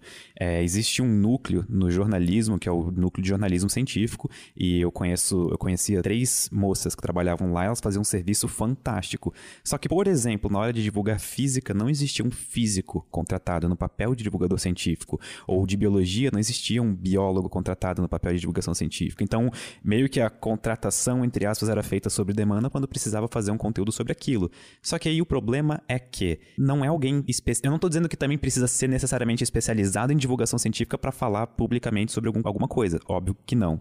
Só que o problema é que toda vez que alguém ia gerar conteúdo sobre alguma coisa, tinha que procurar alguém novo para falar. E nem sempre a escolha é óbvia, nem sempre a escolha é certa, sabe? Nem sempre as pessoas têm, sei lá, o, o carisma, o, a, as tipo, lábia para falar sobre alguma coisa de uma maneira, tipo assim, que as pessoas entendam, compreendam e absorvam e apoiem, sabe? Ficou claro isso ou eu fiquei confusa? Não, eu acho que entendi. Eu vou, vou desenvolvendo seu ponto. Primeiro, eu quero concordar com o Pedro que existem níveis de conversar, porque, por exemplo, tem coisas que eu entendo em física, mas que eu não teria capacidade de divulgar porque eu não saberia descer o meu conhecimento a um nível de diálogo de divulgação. E tem outras que eu estudei de forma mais íntima que eu também sei como divulgar, que eu tenho palavras para baixar o nível disso e contar os meus conhecimentos de uma forma mais leiga. Então acho que é, isso é uma questão. Nem todo cientista é capaz de fazer divulgação científica e nem todo divulgador científico é capaz de divulgar qualquer pedaço da ciência. E outra coisa, e eu quero falar isso meio numa nota contra a desesperança aí, porque eu acho que, assim, uma coisa que é bom manter em mente quando você está se envolvendo em divulgação científica, especialmente a nível de internet, é que divulgação científica, por si só, já é algo recente. Tipo assim, o pai da divulgação científica moderna é o Carl Sagan lá, que foi cotado no começo do episódio. E sei lá, desde de lá pra cá, beleza, antes tinha um cara ou outro que falava de ciência, tinha, sei lá, o Feynman que fazia palestras para público geral. Mas divulgação de ciência em massa começou há 50, 60 hum. anos atrás, nos anos 80. É, eu, eu 70, vou discordar 80. um pouco disso, porque se você pensar, por exemplo, a Royal Society sempre fez aquelas aulas de Natal, na época do Faraday, tinha feiras de ciência, tipo, não é tão recente. Mudaram os formatos. E claro que a é, internet... É, mas você falou da divulgação moderna mesmo. Mas lá era o quê? Era, tipo, era era, não era, era, era, entretenimento, era circo. Hum. Se você ver os shows do. Esqueci o nome do cara lá. Mas era. Ah, olha como essa eletricidade é meio mágica e tal. Bora botar um monte de fio numa, e fazer uma aranha elétrica. Eu não acho que era tão um ponto. Ah, vamos fazer o público entender a ciência, sabe? É, não precisa ser o objetivo, né? Se a gente tá falando de divulgação, muitas vezes pode ser lúdico também. E uma pequena crítica que eu faço a a expressão descer o nível é, não é necessariamente descer o nível, né? Você não tá querendo transpor o conteúdo porque você não, é, eu, não quer passar ele no mesmo. Eu, eu falo não, não em relação de, de. no sentido negativo, mas no sentido de, tipo, linguagem técnica, como linguagem com alto nível de jargão e coisa assim. Sabe, tirar o jargão e tirar essas camadas de abstração que a gente usa. Eu, eu, eu faria um paralelo, assim, que não é uma, uma tradução, porque no, tradução tem um sentido meio de que você não vai perder significado, mas sim uma adaptação ou uma transposição, né? De uma maneira assim que você vai adaptar para o novo objetivo, né? Que não é o mesmo de você fazer ciência ou de explicar com o máximo de detalhe, até porque é a pesquisa que você está fazendo hoje. Nem você entende direito algumas coisas do que você está fazendo hoje. Né? Sim, sim, sim. É nesse sentido que eu quis dizer, eu não, não queria. Mas, tipo, a, a, acho que a divulgação científica moderna começou muito recentemente, especialmente a nível de internet, sabe? Porque a internet. Não, porque é a internet é recente, né? É, exatamente. Não, mas até mesmo na história da internet, sabe? Começou com blog, vídeo agora. E eu acho que só agora que tá realmente começando a clicar que divulgar a ciência tem que ser parte da ciência. O que eu tô percebendo é que vocês estão separando uma coisa que eu acho que é importante separar, que é divulgação científica de jornalismo científico. Porque a gente tem jornalismo científico há mais tempo, inclusive no Brasil a gente tem é, jornalistas científicos muito bons, principalmente na área de saúde, mas eu concordo que na parte de divulgação a gente peca bastante, inclusive na parte de empregos formais em divulgação, né? São muito, muito poucos. É, eu queria levantar um, falar uma coisa também, que o, o Greg falou essa parte também de que agora está funcionando bastante a internet, mas acho que um grande motivo é porque as pessoas estão percebendo que é necessário, pelo menos no Brasil, que acontece que eu sabe mais, por causa de cortes, né? Que as, principalmente teve até um, um GT, um grupo de trabalho na Campo que foi feito para divulgação ano passado. Mas, e também tem uma coisa importante da divulgação que tá acontecendo agora, e tá, tá acontecendo mais agora, é porque as pessoas da ciência, da academia, elas estão vendo mais importância. Porque até então era meio aquela coisa assim, ah, é, era, meio, era meio mal visto, vai. Ainda é mal visto por muita gente. Como se fosse, como o, o próprio Los falou. Muita gente vê como se fosse, ah, você não tá fazendo coisa de verdade, você tá só brincando. Você tá passando conhecimento errado, às vezes. Quando você fala peso em vez de massa. Gente, valorize o trabalho do divulgador. Vocês não têm noção o trabalho de pesquisa e de pensar em como transpor, em como deixar o nosso discurso claro, como que isso dá trabalho, como isso é difícil e precisa de mão de obra especializada, gente. Pessoal aí, Los falou que tá quanto tempo? Sete anos? Seis, sete anos? Sete, sete. Sete. Então, gente, a gente não brota divulgador científico do nada. Não adianta você jogar uma pedra na universidade e falar: olha, fala sobre sua pesquisa agora. Tipo, o cientista não tem um elevator pitch que ele consegue dar pra avó dele. Isso é mentira. Isso é algo que deveria ser treinado, inclusive, viu? Antes de uma apresentação de, de uma dissertação, uma defesa de tese, coisa assim, as pessoas deveriam ter uma matéria de três dias de elevator pitch. Acho que, inclusive, inclusive mais de três dias, né?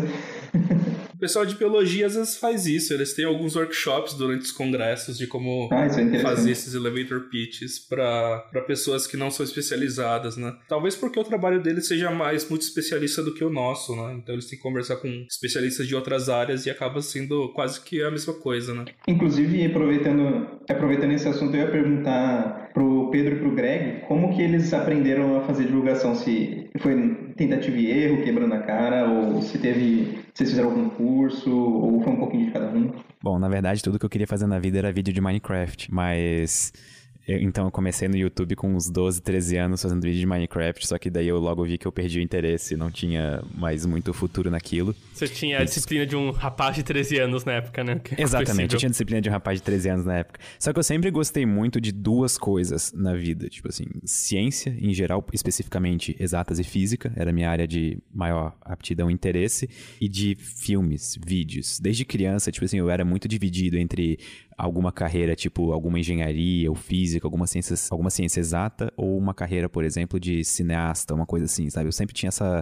Eu, eu era uma criança estranha. E aí, é, eu, eu consegui aliar essas duas coisas depois de ter todo esse. Todo esse não. Tipo assim, eu tinha um pouco de know-how da época de fazer vídeo de Minecraft, de como fazer uma edição de vídeo, de como alguns efeitos especiais aconteciam e coisa.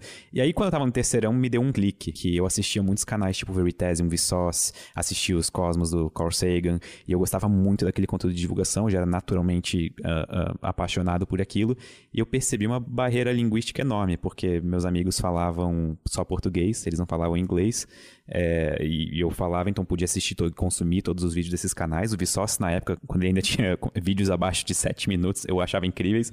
Hoje em dia, quando é vídeo muito longo, eu não consigo assistir mais, eu não tenho mais paciência. Parece que meu- minha atenção morreu já.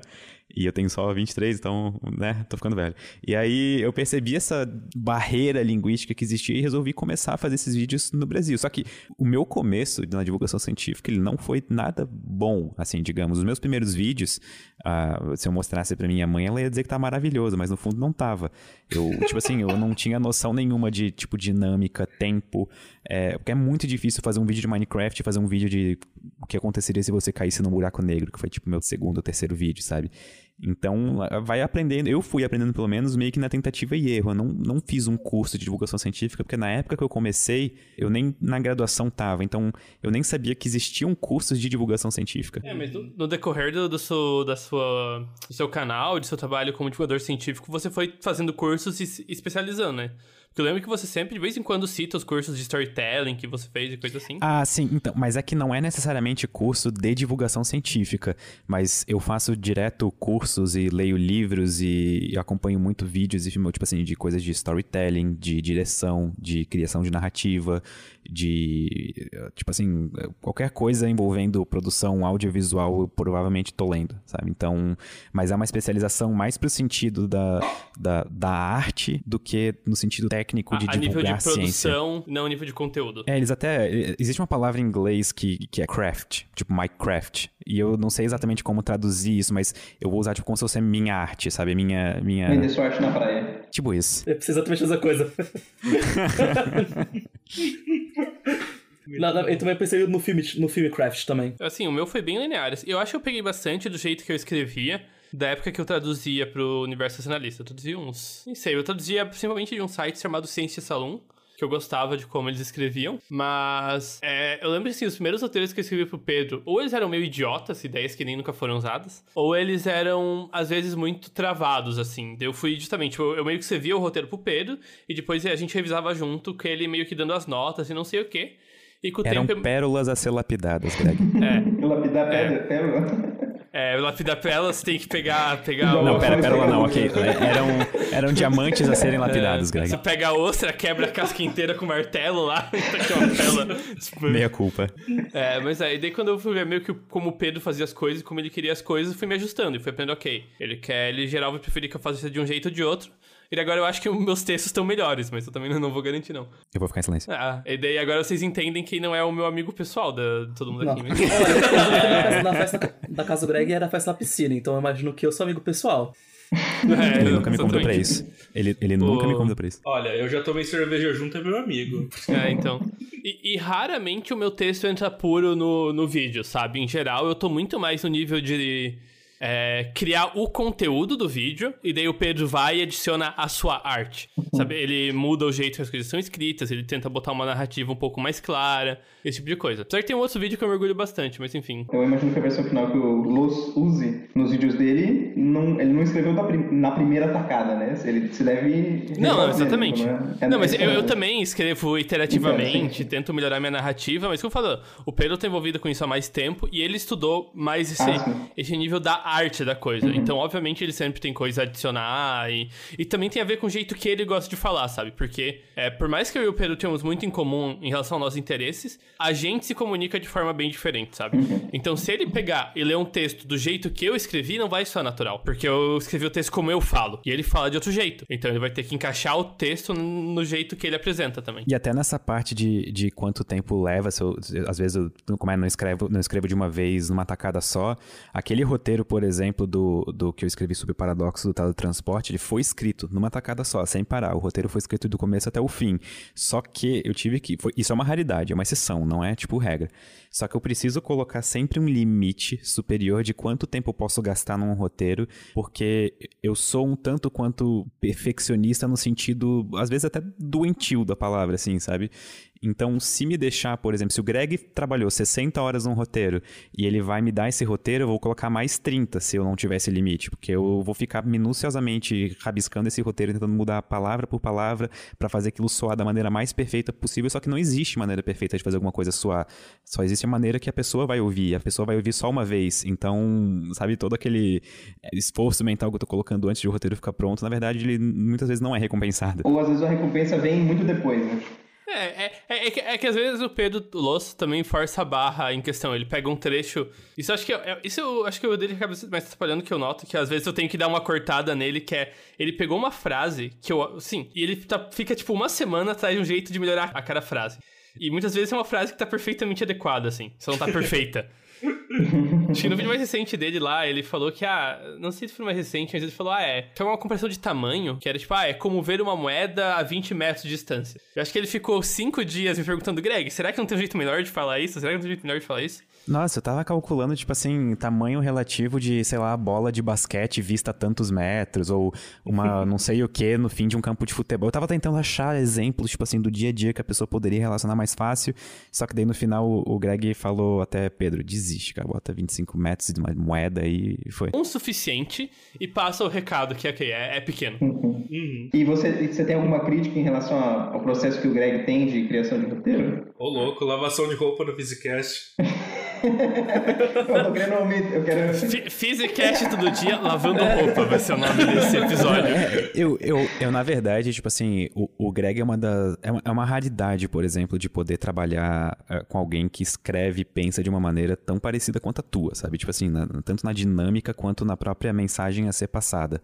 É, obviamente, como a gente tem desde backgrounds diferentes até áreas que a gente acabou aprofundando diferentes, os, geralmente os meus roteiros eles saem mais fáceis de tipo assim, coloquei na tela e gravei, sabe? Tipo, eles são mais já na linguagem final.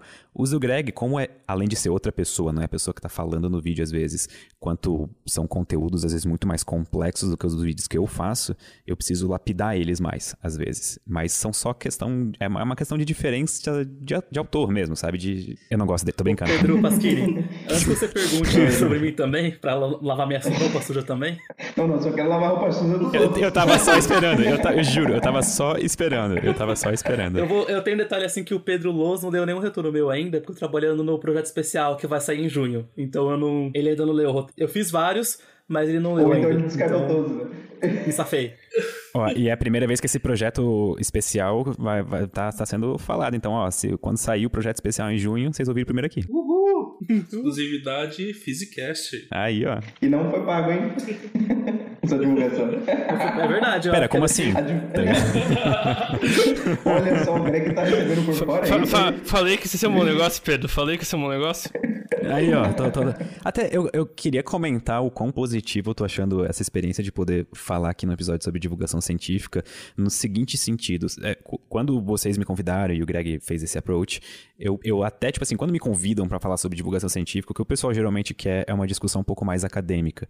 Só que aqui eu tô extremamente amando e apaixonado pela maneira como essa discussão tá naturalmente seguindo o caminho, sabe, da, mais pro lado artístico e de questão de estratégia do que no sentido puramente, estritamente acadêmico e. e faz sentido o que eu tô falando? Sim, eu, não, então, eu, eu, vou aproveitar o seu gancho, porque eu quero elogiar o Pedro Pasquini do Physicast, que eu gostei muito das suas perguntas. Eu, eu fiquei positivamente surpreso, porque eu imaginei que talvez ia ficar no nível que acaba. É, uma coisa muito engraçada, especialmente conhecer do Pedro pessoalmente, é ver quando o Pedro é entrevistado ou aparece em outro canal, porque é, assim, é muito engraçado. Mas enfim. Só que tem muita essa repetição de perguntar para ele, ah, qual que é a sua história com divulgação científica? Mas vocês, tipo, pularam isso tudo. Não, vamos falar de divulgação mesmo. Então, sabe, não importa que é o Pedro Lô, sabe? É. Vamos ter uma conversa mesmo e não só falar do cara e da história dele, uhum. que muitas vezes é o caso. Ou o que me dá mais, mais assim, coceira quando eu vejo é assumirem que porque, pelo fato que o Pedro divulga ciência, ele conhece toda a ciência. ah, mas isso é síndrome de é. Neil deGrasse, né? É, é. Puta que pariu. Aquele cara, quando ele fala fora da, da, astrofísica, ele só uhum. fala bobeira, né? Síndrome mas sabe que isso não devia ser assim, porém é uma surpresa quando eu tô numa stream, alguém pergunta alguma coisa, por exemplo, eu falo, ó, oh, eu não sei a uhum. resposta para isso, mas mas eu vou procurar e depois eu, eu retorno. As pessoas não esperam essa resposta de um divulgador científico, elas esperam realmente alguém que, que saiba tudo. Essa sabe? deveria ser a resposta padrão. Ciência Exatamente. é isso, né? É que as pessoas, todas, sem exceção, tipo assim, ok, tem algumas, várias exceções. algumas é. pessoas têm é, relutância em, em, assumir a sua própria ignorância, porque isso coloca as pessoas numa posição de vulnerabilidade. Pessoas não querem se sentir vulneráveis. Então, nossa, assumir a própria ignorância é uma das experiências mais libertadoras que existe, porque te faz querer buscar todo o conhecimento possível, sabe? Sim. Ah, mas uma coisa, isso nada a ver nesse estudo de divulgação científica que eu tive, mas que foi bem essa ideia da pessoa ter a humildade de falar que não sabe, foi quando eu tava num congresso e o palestrante perguntou uma coisa pra ele e ele falou assim, eu não sei. E algumas pessoas ficaram com uma cara, tipo, ok. E ele falou assim, ah, não sei, não é, eu não sei tudo da minha área. Se a pessoa que é especialista falar isso, não, ninguém é obrigado Sim. a saber tudo da física. Exatamente. Nossa, mas nem se eu tivesse três vidas. Tipo, porra, é muita coisa. Eu, eu, não sei nem tudo da minha pesquisa direito, que sabe Exato. não vamos entrar em pesquisa agora, é, para gatinho. Deixar o episódio mais leve. Como é? Eu não lembro mais nem o nome de todos vocês. É, você lembra o nome do Pedro? eu lembro do Pedro. Mas acho que também isso é uma, é um, é um reflexo de que a gente aqui é tanto pesquisador, então a gente sabe as nossas limitações e também estamos como divulgadores.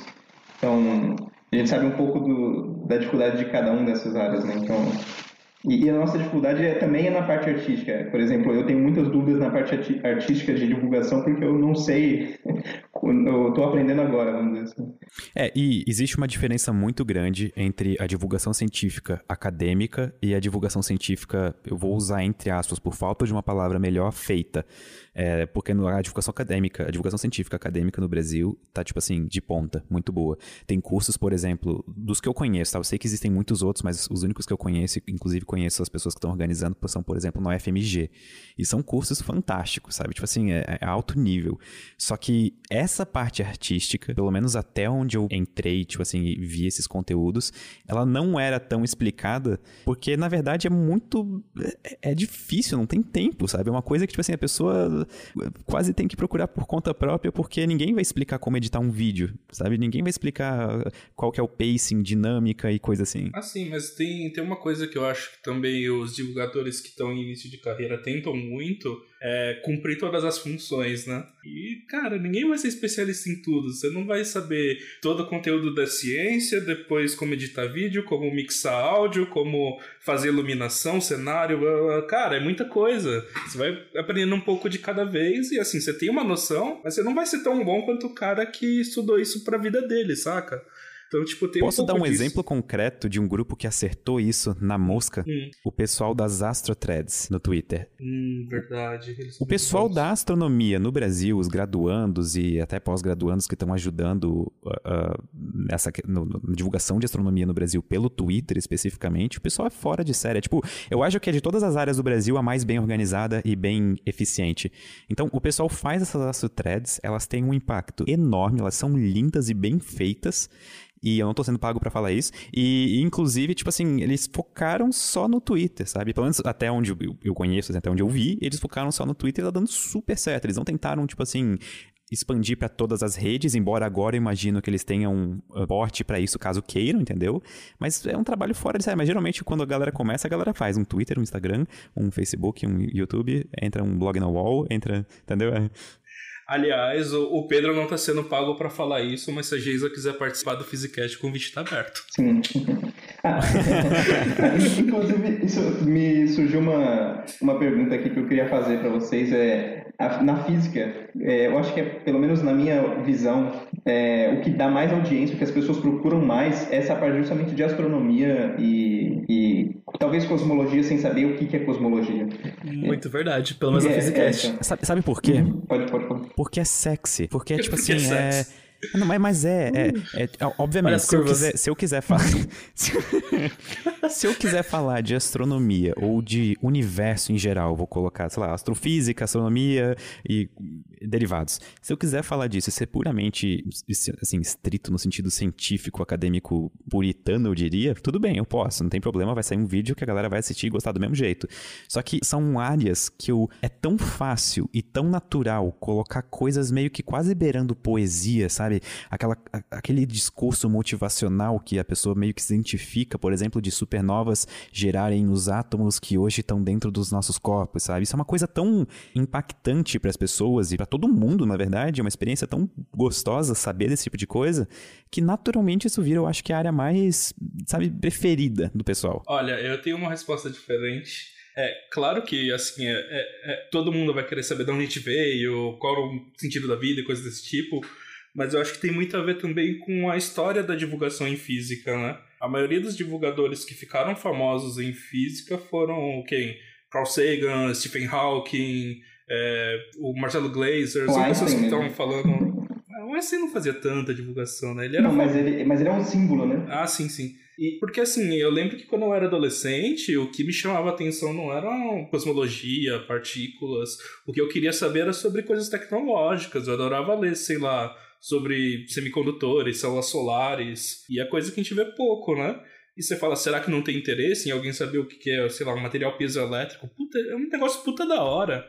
Mas eu acho que a gente ainda não descobriu como fazer isso, né? Agora, pra, pra astronomia, meio que a gente já tem um caminho meio que dado. Tipo, todo mundo já leu Carl Sagan e usa. A gente continua usando as analogias do Carl Sagan. Eu citei o Carl Sagan hoje. Tipo, porra. Elas são mais atuais do que nunca. É isso que eu ia falar. Será que é, é a nossa incapacidade de divulgar essas outras áreas? Ou será que a área é mais charmosa mesmo? Será que a gente que não está sabendo fazer? Ou, ou será que é justamente pela história? Ou será que realmente é uma coisa da área, da, do- da natureza do ser humano é, gostar mais de astronomia do que. É, Fa- parte faz pura parte da coisa? natureza do ser humano, eu acho, se preocupar com as grandes questões e buscar resposta para as questões mais existencialistas, né? Tipo, de onde eu vim, para onde eu vou, que, tipo, qual que é a ordem nisso tudo.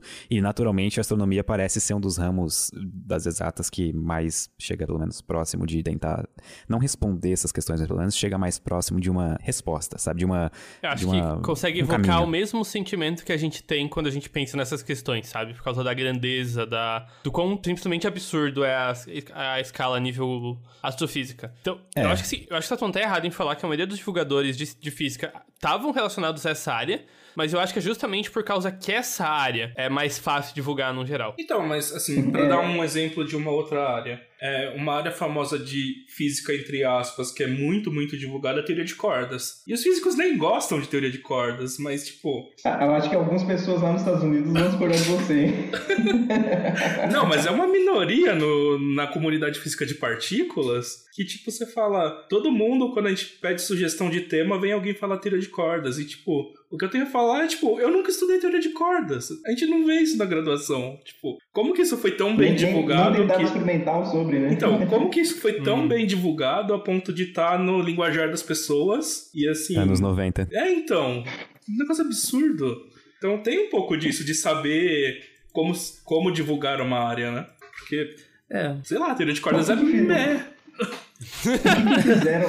Olha só que coisa. Mas o que, que fizeram com a teoria de cordas para ela conseguir atingir tanta gente? Será que não é porque tem várias dimensões e aí também tem a ver com o universo e essa coisa louca assim? Sim, ela, ela lida com coisas que no imaginário das pessoas tá no realme, no, no plano do fantástico, assim, sabe? No, no, tipo, essa questão de mais dimensões, e as pessoas interpretam dimensões como mundos paralelos, e aí começa a falar sobre realidades paralelas, às vezes alguns textos colocam junto, e daí, sabe? Tudo isso... É, eu, quando eu era leigo em física e leigo em teoria das cordas, bom, ainda sou leigo em teoria das cordas, porque Todos os físicos nunca vi são. nada. A- Ainda sou e pretendo continuar, inclusive. É, então. Mas quando eu era, tipo, tava, tava no ensino médio, eu se você não é leigo em, só, associava. um comentário, se você não é leigo em, em teoria das cordas, você é matemático, né? Shade. Quando eu tava no ensino médio, eu associava teoria das cordas com astronomia. Então. Ah, mas, se- cara, na área da você, você pega aqueles, sei lá, como que chama o, a série lá do Brian Greene? Você é meio que É, incentivado. Elegant Universe. Isso, Universo Elegante. Você é meio que incentivado a isso, o jeito que ele faz a narrativa dele, né? Ah, e até assim, as, as coisas que a gente vê mais atuais, tipo, The, The Big Bang Theory, que fez um papel muito grande assim também de divulgar ciência, era só astronomia que eles falavam a maioria das vezes. É, eu não, eu não sei se eu chamaria de Big Bang Theory de divulgação científica, não, viu? Não, não é divulgação científica, mas é trouxe trouxe, trouxe uma, uma linguagem muito maior de pessoas assistindo, É. vendo coisa de ciência. Eu acho que talvez divulgação seja uma palavra forte, porém interessador científico. as Popularização, tantas né? Foi pessoas- ciência na cultura Exato. pop. Sim. Exato. É, obrigado. Esse é uma, muito melhor falar do que a divulgação científica, Ele concordo. pelo É uma menos palavra forte. A ideia de cultura científica, né? Apesar É. de ser absurdamente estereotipado. Meu Deus. É, não. The Big Bang Theory é, é complicado, complicado. É, não. Pô, eu é, um- ria. eu achei, uma vez eu ouvi uma frase de alguém que eu achei muito boa, que The Big Bang Theory parecia um, um zoológico, porque era uma coisa assim, você via cientistas e você ia rir deles e assistir eles, porque era muito estereótipo, um estereótipo muito forçado. É, Você não a, se a piada faixas. da série é que, meu, olha como esses cientistas são estranhos, né? É, é, tipo, era um É. zoológico, você não é uma coisa assim, nossa, é muito legal ser cientista. Não, nossa, como eles são estranhos. Olha, ele é tão nerd que ele não consegue falar com uma garota. Tipo, porra. É, e, e tem uma misoginia no, no meio ali também, Não, né? pra Porque cacete. a Não, mulher... é uma, Não, uma pra no cacete, não, né? Permeando né? completamente É, é, todas as é, temporadas, é, eu fui né? bondoso de, é, eu fui bondoso demais, né? Não, não passa pano não, hein? É. Já que estão uma lavando roupa. muito forte. É, agora é divulgação científica e quão ruim The Big Bang Theory é, é o nome do episódio aí. Nossa, isso daí vai ser clickbait, hein? É, inclusive, tá aí porque eu, eu, gosto, eu gosto muito do projeto de divulgação que a Mônica leva no Instagram dela, a Mônica do Physicast. É, porque eu acho que é muito. Isso é uma perspectiva que as pessoas em geral não têm. Que é muito engraçado ela falando sobre isso até. Talvez já tinha falado em algum episódio, eu não lembro. Que, por exemplo, ela é uma física, fazendo, pós-doutorado nos Estados Unidos, e maravilhosa pesquisadora. E daí sei lá, postou um dia no Instagram dela, onde ela divulga ciência, uma foto dela fazendo yoga. E daí tinha comentários tipo, que? Físicos podem fazer yoga? E que parece, parece uma desconexão com o fato que físicos são seres humanos e podem ter interesses e, e não são dedicados 24-7 à física, sabe? E acho que esse, esse é um nível da pesquisa que precisa ser divu- divulgado ainda. Eu acho que é a questão que são humanos. É, e são por pessoas, trás. cara. É, É, mas assim, eu não posso participar disso porque eu acho que eu, sou um eu faço parte do é, estereótipo. porque você não é humano, né? Segredos, segredos revelados. Nossa, o Greg falando que alguém não é humano. Vixe. Pra ver como eu programei ele bem. É, to- é assim, todos os escritores do Pedro são inteligências artificiais, então... Cara, mas uma inteligência artificial que aplica um teste de Turing é novidade. Tipo, porra. Mas essas são as verdadeiras inteligências artificiais. Tu acha que eu ia programar qualquer coisa menos que isso? Na verdade, na verdade, o mundo inteiro é um bot do Pedro e só ninguém, só a gente sabe. E Vocês é, então. vocês são os únicos humanos. É. Caralho.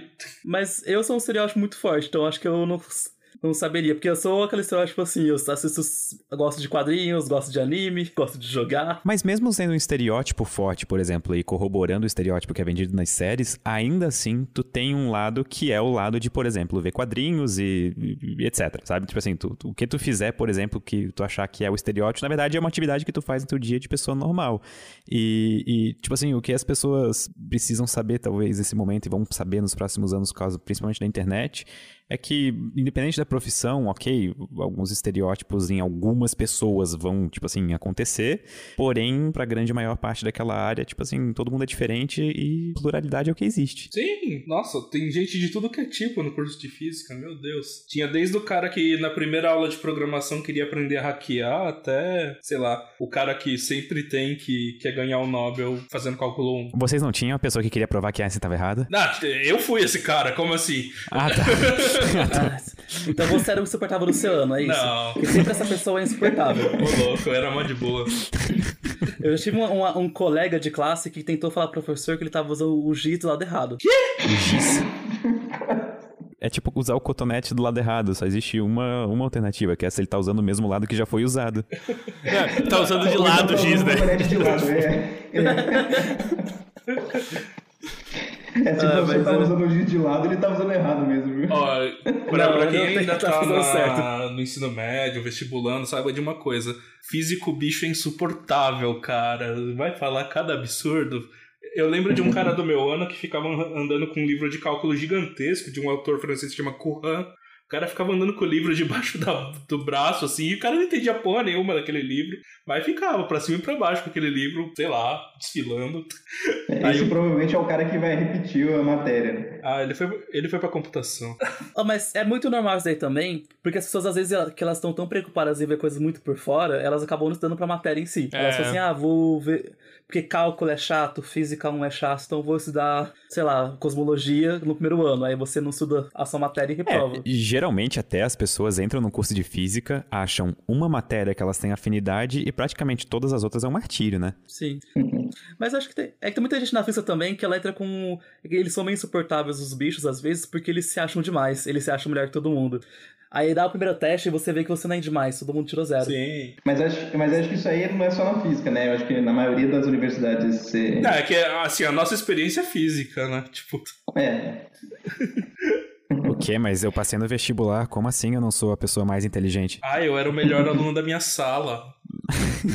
Porra. É. Olha, eu, eu, já, eu, eu acho que eu não tive isso, porque eu não passei no vestibular na primeira chamada, eu passei na terceira, então eu acho que isso já. Já tava, já colocado no seu Duas lugar. né? listas na minha frente. É, quando eu entrei na UFSC foi assim também, eu passei na segunda chamada pra engenharia elétrica. Assim, eu, eu passei com uma nota de corte tão baixa que eu acho que física era o único curso que eu passava, então eu também tava de boas. Nossa. então você tá percebendo que todo mundo que faz física na pós-graduação é loser. É, é. Não, e- e- isso, isso, isso é uma das coisas que me falaram. Eu acho que bem depois do meu trote, eu tava conversando com os veteranos. Falando, ah, Greg, por que você deixa de fazer física? Ah, eu não sei, eu gostava um pouco de matemática, mas sinceramente eu não sei porque eu tô aqui. Daí o cara olhou, é, você talvez olhe no curso, esse pessoal que tá feliz, não. Ô, louco. Ah, Não, mas eu acho que é uma questão de expectativas quebradas, né? A galera vem achando que física vai ser glória e desbancar o Einstein, assim, no primeiro ano de curso e ser porrada na cabeça. O pessoal tenta desbancar o Einstein faz 100 anos e ninguém conseguiu ainda. É. O Einstein lá, desenvolveu relatividade geral, eu não consegui nem passar na matéria de tensor ainda. né? Nossa, é. Sabe, eu acho que a graduação, não só de física, mas qualquer outro curso de graduação, é provavelmente a primeira experiência que muitas pessoas vão ter com um professor ruim de verdade, sabe? Com, com alguém que realmente falha na missão de ensinar, assim. Espero que ninguém aqui tenha essa. Que ninguém que tá ouvindo tenha essa experiência. Pode ser que não tenha, entendeu? Mas eu tive e. e não é nada agradável Eu tive isso, ó, também. né? Tem professores, Eu tive tem também, professores que você aprende mais quando você não vai na aula dele. Tipo, É, exato, exato. Mas ah, eu- aí que tá, eu não vou jogar a culpa também toda nos professores, porque é um, é um, um dos déficits do sistema brasileiro, geralmente, é que pesquisadores são obrigados a dar aula e, como todo mundo bem sabe, nem sempre as pessoas sabem fazer tudo, né? Então, assim, eu não, não, não julgo os professores que não conseguem dar aulas muito boas, porém é frustrante pro aluno, sabe? Eu julgo um pouquinho se o professor não. Eu julgo um pouquinho. Tem uma diferença: o professor não quer e não consegue. Tem pessoas, professores que tentam e tem professores que não fazem questão nenhuma. Eu julgo o tem segundo. um- O primeiro não. E tem um, outro, tem um outro problema é que ser um bom professor não é incentivado, né? Então eles não têm incentivo nenhum. Na verdade, eles têm até demérito, porque se eles deixam de pesquisar para se tornar um bom professor, você é- acaba sendo penalizado, né? Totalmente. Isso é muito verdade. Não tem progressão de carreira, é uma bosta. Não publica muito, porque se você deixa de publicar pra dar aula, pra focar mais na aula, fudeu. O Greg e Pedro Luz, vocês é, são do mesmo ano de graduação? A gente, a gente entrou no- na faculdade mesmo ano, né, Greg? Sim, mas Ah. você. eu- O Pedro começou em engenharia elétrica, se eu não me engano. É. É que eu queria perguntar se, se um ou o outro era o aluno chato da, da sala. Não, o Greg com certeza foi. Não estudei com ele, mas com certeza foi. Pior que não era, era bem de boas. O aluno chato do, do meu ano era, era outra pessoa. Eu não, vou- eu não vou comentar nada aqui, porque é tudo. Eu não Eu vou comentar ninguém. comentar, Eu porque é. provavelmente Eu essa eu pessoa te ouve. que É, é, se eu comentar alguém, ela vai ficar sabendo, com certeza. Eu, eu, eu conheço pessoas que podem confirmar isso que o Greg tá falando, Pedro. Uhum. É verdade, foi tá pra Dani e pro Luiz isso daí. É. É, Não, é, então. Eu, eu não era aluno chato porque eu sabia que eu poderia ser o aluno chato, sabe? Eu entrei com essa consciência. Eu fui o aluno chato no Ah. ensino médio. E eu disse, não, quer saber? Eu vou ficar na minha. Ficar no meu canto, cuidar da minha vida. Eu não sei que tipo de aluno que eu fui quando entrei na faculdade, na verdade, que eu acho que foi um choque tão grande que eu, eu estudei numa escola bem tradicional católica, no ensino médio inteiro, minha vida inteira, na verdade. E aí era aquele negócio, tipo assim, de professor sempre em cima e, e, ah, como é a- o comportamento do aluno em sala tinha que ser um negócio muito específico, celular nem pensar e lugares pra sentar marcados, coisa assim. E aí quando eu entrei na faculdade, quando eu entrei na UFSC, tipo assim, as aulas, as salas de aula, tipo, eu entrei e eu lembro que eu quase, no- na- tipo assim, na primeira semana de aula, eu quase pedi permissão pra ir no banheiro, sabe? Daí eu lembrei, não, pera, eu tô na graduação, tipo assim, isso, isso não existe mais, sabe? E eu Ah, fiquei... mas tem gente muito, muito que faz isso, na verdade. Então não é tão incomum. Não, eu- mas olhando hoje pra trás, se eu tivesse pedido permissão pra ir no banheiro, tendo, tipo assim, 18 anos na cara, sabe? Tipo, eu ia ficar, tipo, ok, pessoal, tipo, tem algo de errado aqui. Eu era uma pessoa muito perdida, muito, muito não sei onde. Acabou, Acabou esse podcast, não tem que começar. Podemos, podemos encerrar agora. Conhecendo o Greg, se isso fosse um sinapse, ele tinha mandado o Seraps dar um hard cut ali, tá ligado? Acabar exatamente ali naquela hora da pergunta. É, acho que dá pra deixar as risadas essa confusão depois, porque. Nossa senhora.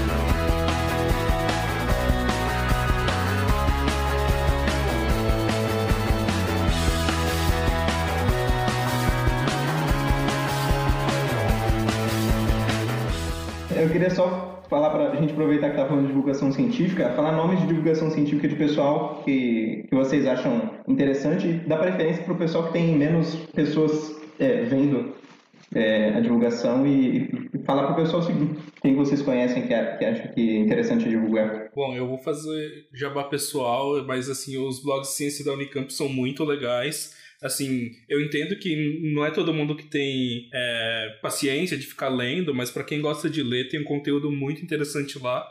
E, inclusive, lá tem algumas coisas que eu não vejo no- na divulgação científica mainstream, por exemplo, sei lá, ciência do esporte, dança, é, sociologia. Tem algumas áreas que ainda não são abrigadas pela, pela essa comunidade mais mainstream, então é bem legal lá. Ah, eu acho que eu vou indicar a Lucy Souza, ela faz. Ela acho que ela tem um canal ainda. Tem, não tem. sei se ela. Ou você tem, tem um canal Make Science BR. Eu ia, você roubou a minha. Que ela, é- ela faz pesquisa com arqueologia, acho muito da hora ver o Instagram dela. Ela tem uma fotos muito da hora de em arqueologia. Ela trabalha num centro, de- num museu na Amazônia, né? E ela tem. Achei bem legal o canal dela.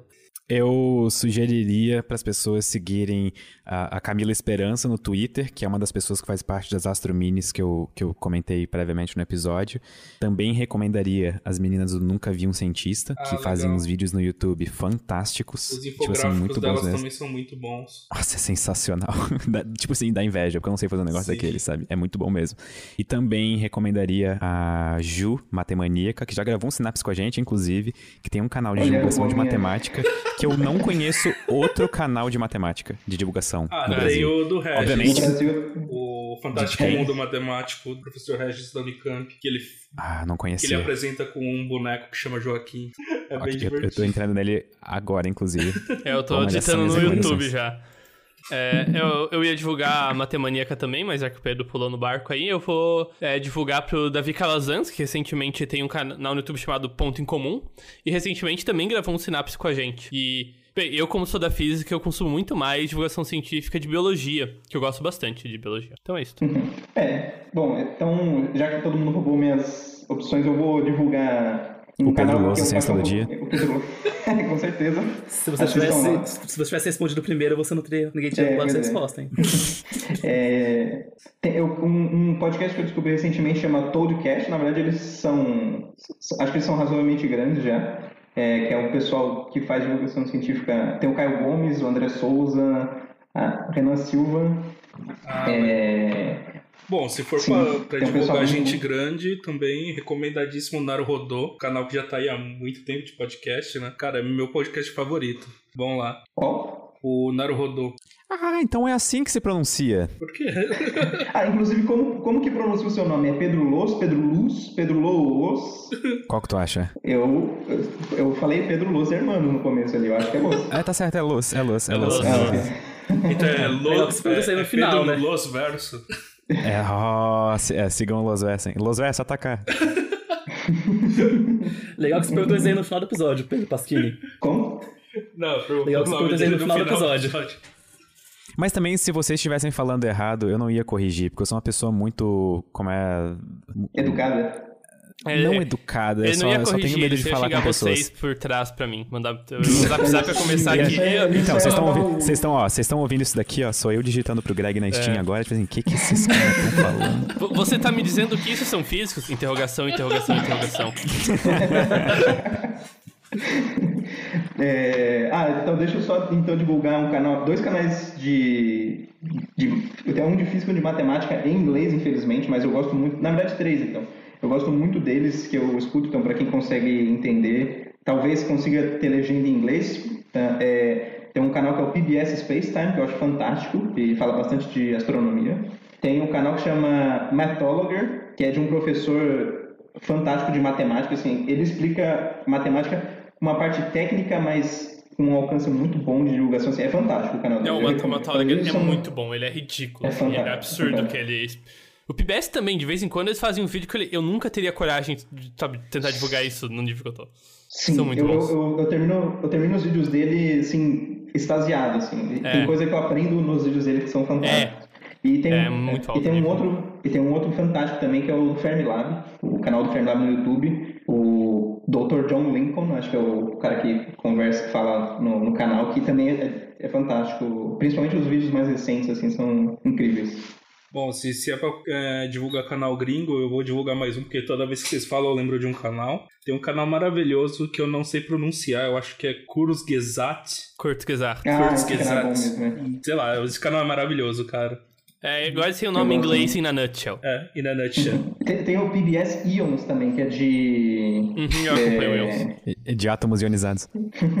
ah, tem um. Se é pra jogar coisa em inglês, em gringa também, tem um, um Instagram que eu descobri hoje, que é de uma egiptóloga, que é a doutora Colleen Darnell que é, não tem tanta coisa de divulgação científica, ela faz alguns vídeos no IGTV que eu achei bem legal. E ela, tipo, ela parece sair de um filme, eu achei incrível isso. Ela tem um visual, tem tudo a fala dela, parece que ela saiu de um filme de, sei lá, do da Múmia ou do qualquer outro filme de. Eu não sei agora se isso foi um elogio. Não, não, é tipo, ela, tipo, ela parece uma, uma egiptóloga, tipo, você olha, você imagina egiptólogo, você imagina ela. Eu achei incrível. eu não imagino um egiptólogo, mas tudo bem. Eu tô com muito medo de abrir o canal, ver um vídeo e descobrir como que tu imagina uma egiptóloga. não, ela, eu... Olha, conhecendo isso, eu teria esse medo também.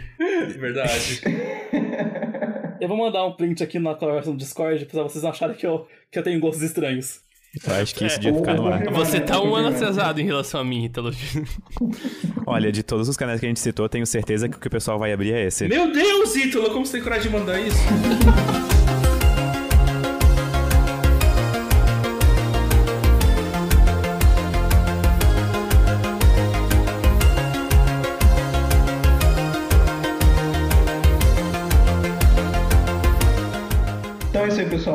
Esse foi mais um Physicast o seu podcast de física e de divulgação científica. A gente esteve aqui com o Greg e o Pedro Luz.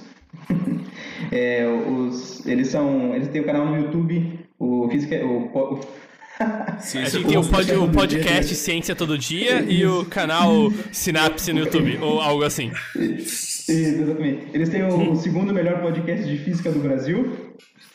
Eu vou deixar em, em aberto aí qual que é o primeiro. E a gente conversou um pouquinho sobre divulgação científica. É, Para mim foi bem interessante, aprendi bastante coisa e conseguir discu discutir bastante coisa interessante.